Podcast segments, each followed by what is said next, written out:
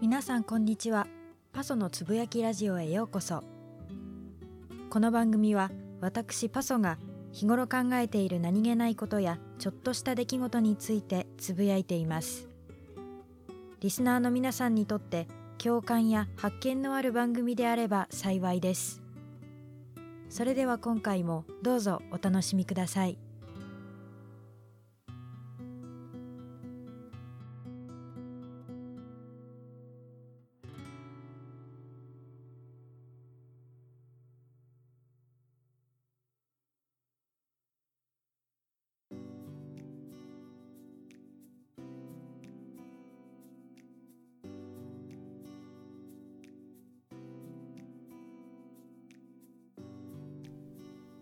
さて始まりました。第5回。いやー配信を始めてから早5日。5日連続で毎日こうして収録をしているんですがこれはね私にとってはかなり画期的というか珍しいことなんですよ。というのもですね私ものすごい飽き性で3ヶ月間くらいずっと欲しい欲しい欲しい欲しいって言って両親にこうねだり続けてやっとの思いで買ってもらったあのポケモンの DS ソフトを買ってもらって3日で飽きるっていう。3ヶ月欲しくてたまらなかったものをやっと手に入れて3日で飽きるっていうぐらい飽き性で。毎年こう新年には日記を書こうと思い立ってですねあのまあまあ分厚い1日1ページ分くらいある日記帳みたいなものを買ったりもするんですけどまあこれが毎年続かないんですよ。何年経っても。そのくらいねあの飽き性なんですけど。飽き性ってあんまり良くないイメージあるじゃないですか。こう日本人のこうキャリアの持ち方みたいなものを考えた場合であっても今はだいぶ変わってきてますけどまだまだやっぱりこう職を転々とするのはあまりよろしいことではないみたいなこう価値観が昔からあったりしてこうすぐに今やっていることをこうやめてまた新しいことを始めてっていうのあまりこう良くないことのように言われますけど私は実はそうは思っていないというか初めはねかなり気にしていてそれを。自分はこう飽き性だからこう継続して何かをずっとやってきて努力を積み重ねてきましたという誇って言えるものが何もないような気がして結構ね23年くらい前まではかなり気にしていたんですよねやっぱり。でも大学に入って2年経ってみてあ気象って悪いことじゃないんじゃないかと思うようになったんですよ。私小学生の頃近所の友達がピアノをみんな習っていて羨ましいなと思ってですねあのピアノを習いたいといったことから始まり英会話を習いたい剣道を習いたい塾に通いたいみたいな感じでこうたくさん習い事をさせてもらいまして。その中で多分ねあの小学生の間で終わらなかったのってね英会話くらいなんですよ。ピアノと剣道と英会話とあまああと塾は行ってましたけどまあ習い事っぽい習い事で言うとその剣道ピアノ英会話の3つだったんですね。でピアノは小学校1年生の時に始めて剣道も同じくらいの時期英会話だけもう少しこう小学校入学直前くらいから始めて、まあ、大体まあ同じ年に始めたんですけど剣道は13歳の誕生日を迎えないと段を取れないので一応その13歳の誕生日誕生日を迎えてもすぐに受けてでもうそのまま初段を取ったらそのままやめたというかあのー、一旦まあ区切りということであのー、卒業しますみたいな感じでこう道場を辞めましてでそれがだから中学1年生の最初の方ですよ。うん、でピアノも中学受験をしたのでその直前の1年間は一旦お休みをいただいてお勉強のためにねで中学生も一応細々と続けてはいたんですけどこう特にコンクールに出るとかそういうこうなんか目標を持ってがっつりやってましたという感じでもなかったですね。で唯一こう続いたというかあのハマったのは英会話。こうラジオ配信を始めて思うんですけどやっぱり人と会話するのが好きなんでしょうね。とか自分の考えを言葉にするのが好きなんでしょうね。あそういうこうコミュニケーションのツールとしての新しい言語を多分単純に面白いと幼心に思って続けてたんだと思うんですけどまあ続いたのはそのくらい。でじゃあ中学生になったら英会話以外何もしなかったかっていうと全くそうではなくって剣道部もあったし英語を使う部活動もあったんだけどどれも選ばず美術部に入りまして特に絵が得意だったわけでもなかったんですよね最初は。でもあのー、初めてあのデッサンを習いデッサンをもう毎日来る日も来る日も描いて多分ね3年間で100枚くらいは描いたんじゃないかな。それでこうだんだんと画力というか絵を描く力を身につけでデッサンしか描かなかったかって言われたらそうでもなくて油絵もやりましたし版画みたいなものもやりましたし特にまあ好きだったのは立体彫刻もやりましたし同じ美術部でもも油絵しかやりませんとか水彩画しかやりませんではなくてこういろんなものが楽しくていろんなものに手を出しました。そういう3年間でで高校生になるじゃないですか。でじゃあ美術部だったんですか？高校もって言ったらそうじゃない。また3年で美術部はまあ一旦区切りということであの卒業じゃあ高校は？って言ったら美術部ももちろんありましたしえっ、ー、と英語を使う英語でスピーチをするような部活動もありましたしうん。今までやったことがあるものを活かせる部活動は他にもたくさんあったけれどあのあえてやったことがない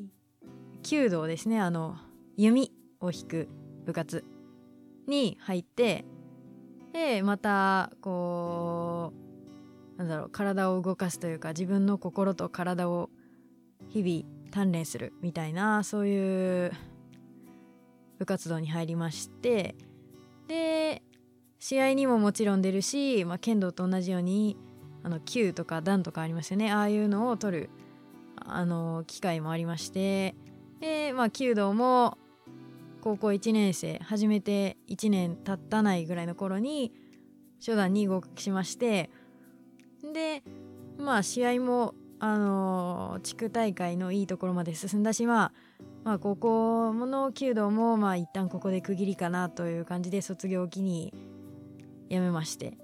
で大学はって言ったら弓道部ももちろんあるし剣道部ももちろんあるし美術部ももちろんあるしえー、留学生とこう交流したり英語でスピーチをしたり英語で演劇をしたりっていうサークルだったり部活ももちろんありました、うん、でピアノクラブみたいなものもありました。だから今までやったことがあるものは一通り全てあったんだけどそれでもあえてそれを選ばずに放送部に入った。なんでだいたいね3年くらいのサイクルでこうやることを変えてるわけですよ私は。で美術部中学校の時の美術部でそうだったように放送部に入ってからもこれしかやらない。ラジオのパーソナリティしかやらない。っていうことでは全くなくてあのー、ラジオ番組のディレクターをしてみたりあとは映像作品の脚本監督をしてみたり、うん、ラジオドラマって言ってあのラジオでドラマをする。ようなものの脚本監督をしてみたりでニュースを読んでみたりニュースを原稿を書く取材して書くのをやってみたりっていうふうにこう常にこう新しいものをやり続けているというか長く同じことをするっていうことは全くないんですね。だからそんなことで何か技術というかその成果は得られるんですか？と思うじゃないですか。たった3年じゃないかと。私もすごくそれは気にしていました。中学生の時も中学3年生になるまでなかなか成果が出ない。やっぱり昔から絵が好きなずっとこう絵を練習してきた人たちと比べたらもう全く歯が立たない状態。3年生になるまで。で3年生のもう卒業1ヶ月前くらいにやっと県県全体のあの大学生もいるようなコンクールでベスト8くらいまで進んだ。だから入賞したかと言われたらそうじゃない。でもやっとの思いでそこまでやっとたどり着いた。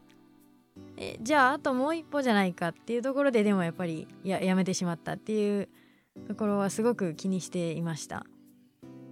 で高校の時もあの、弓道は本当に好きだっ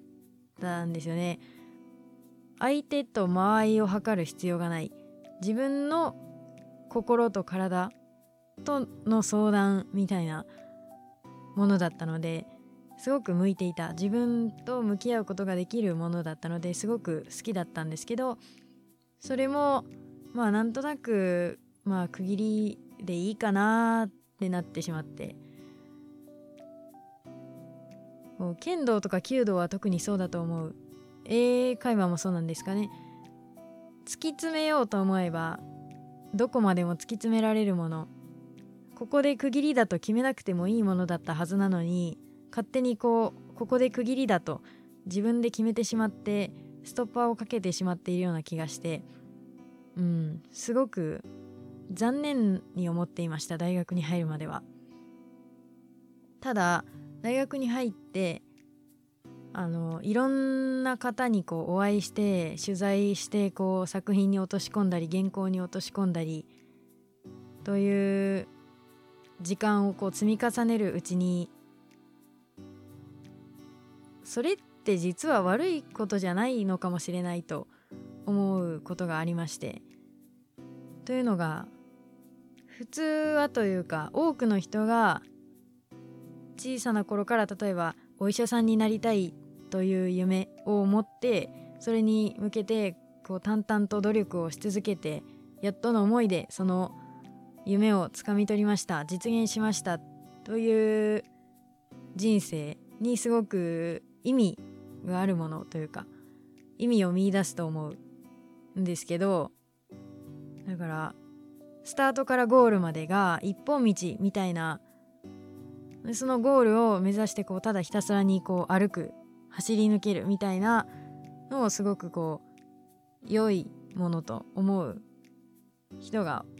多いと思うんです。でもたくさん分かれ道がある方がいろんな景色が見られると思うんですよ。でその景色って絵とか写真で見ればいいじゃないと思うかもしれないけれど絵や写真を見て伝わってくるものと実際にその景色を見てみてしか得られないこう体感できない何かが絶対にそこに存在するはずで。だから飽き性だったというか次から次へとこうやることを変えていった。続かなかったことが逆に私にいろいろな経験をさせてくれたような気がして。その経験ってやってみようとか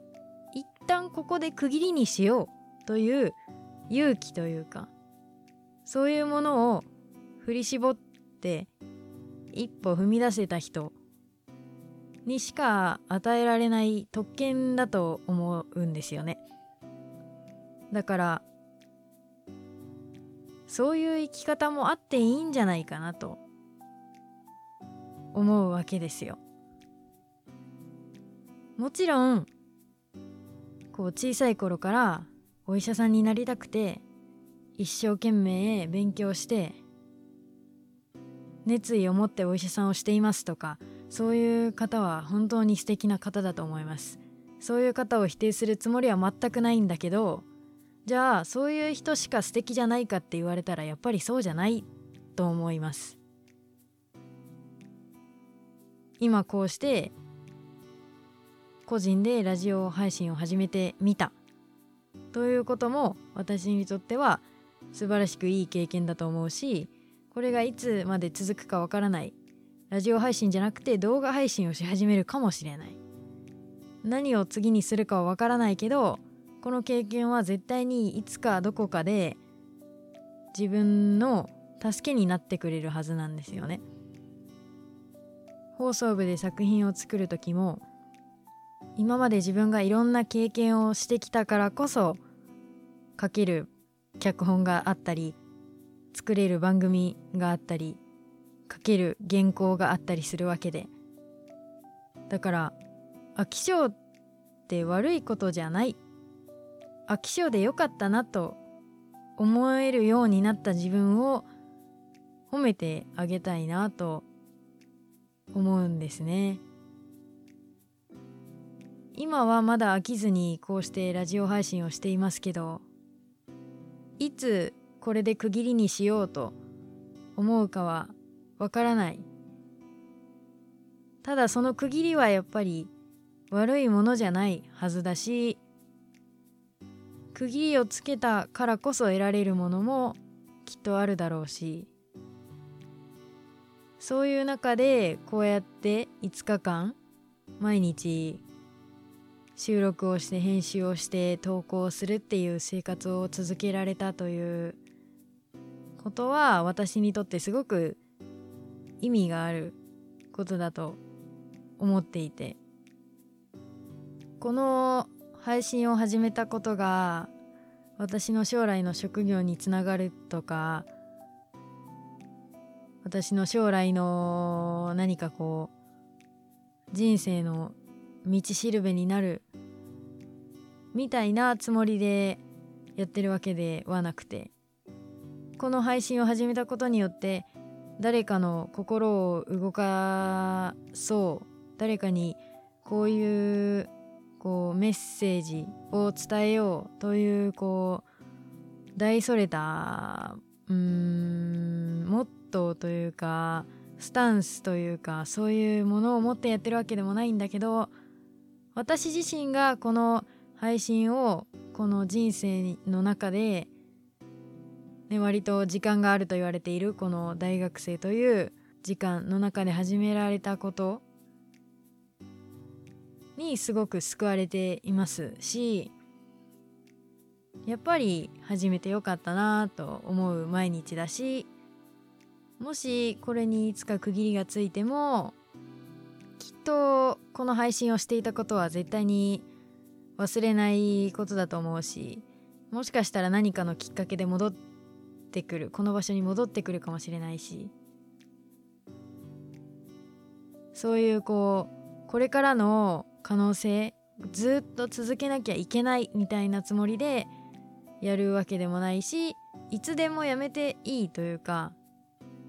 いついつになったらやめようみたいにするつもりもない。そういうこうフラットなというかこうなきゃいけないという道をあらかじめ自分で作ってしまわないようにこの番組はこうこういうことしか喋らないとかねそういうがんじがらめにするようなことはせず自分がその踏み出した一歩毎回一歩一歩踏み出したその足で新しい道を作っていくような気持ちでこれからも配信を続けていって配信だけじゃなくて自分の人生を続けていけたらいいなと思っています。だからねこれからも飽き性で居続けてもいいんだなって思ってこう暮らしていこうかなと思っています。今日はそんな話でした。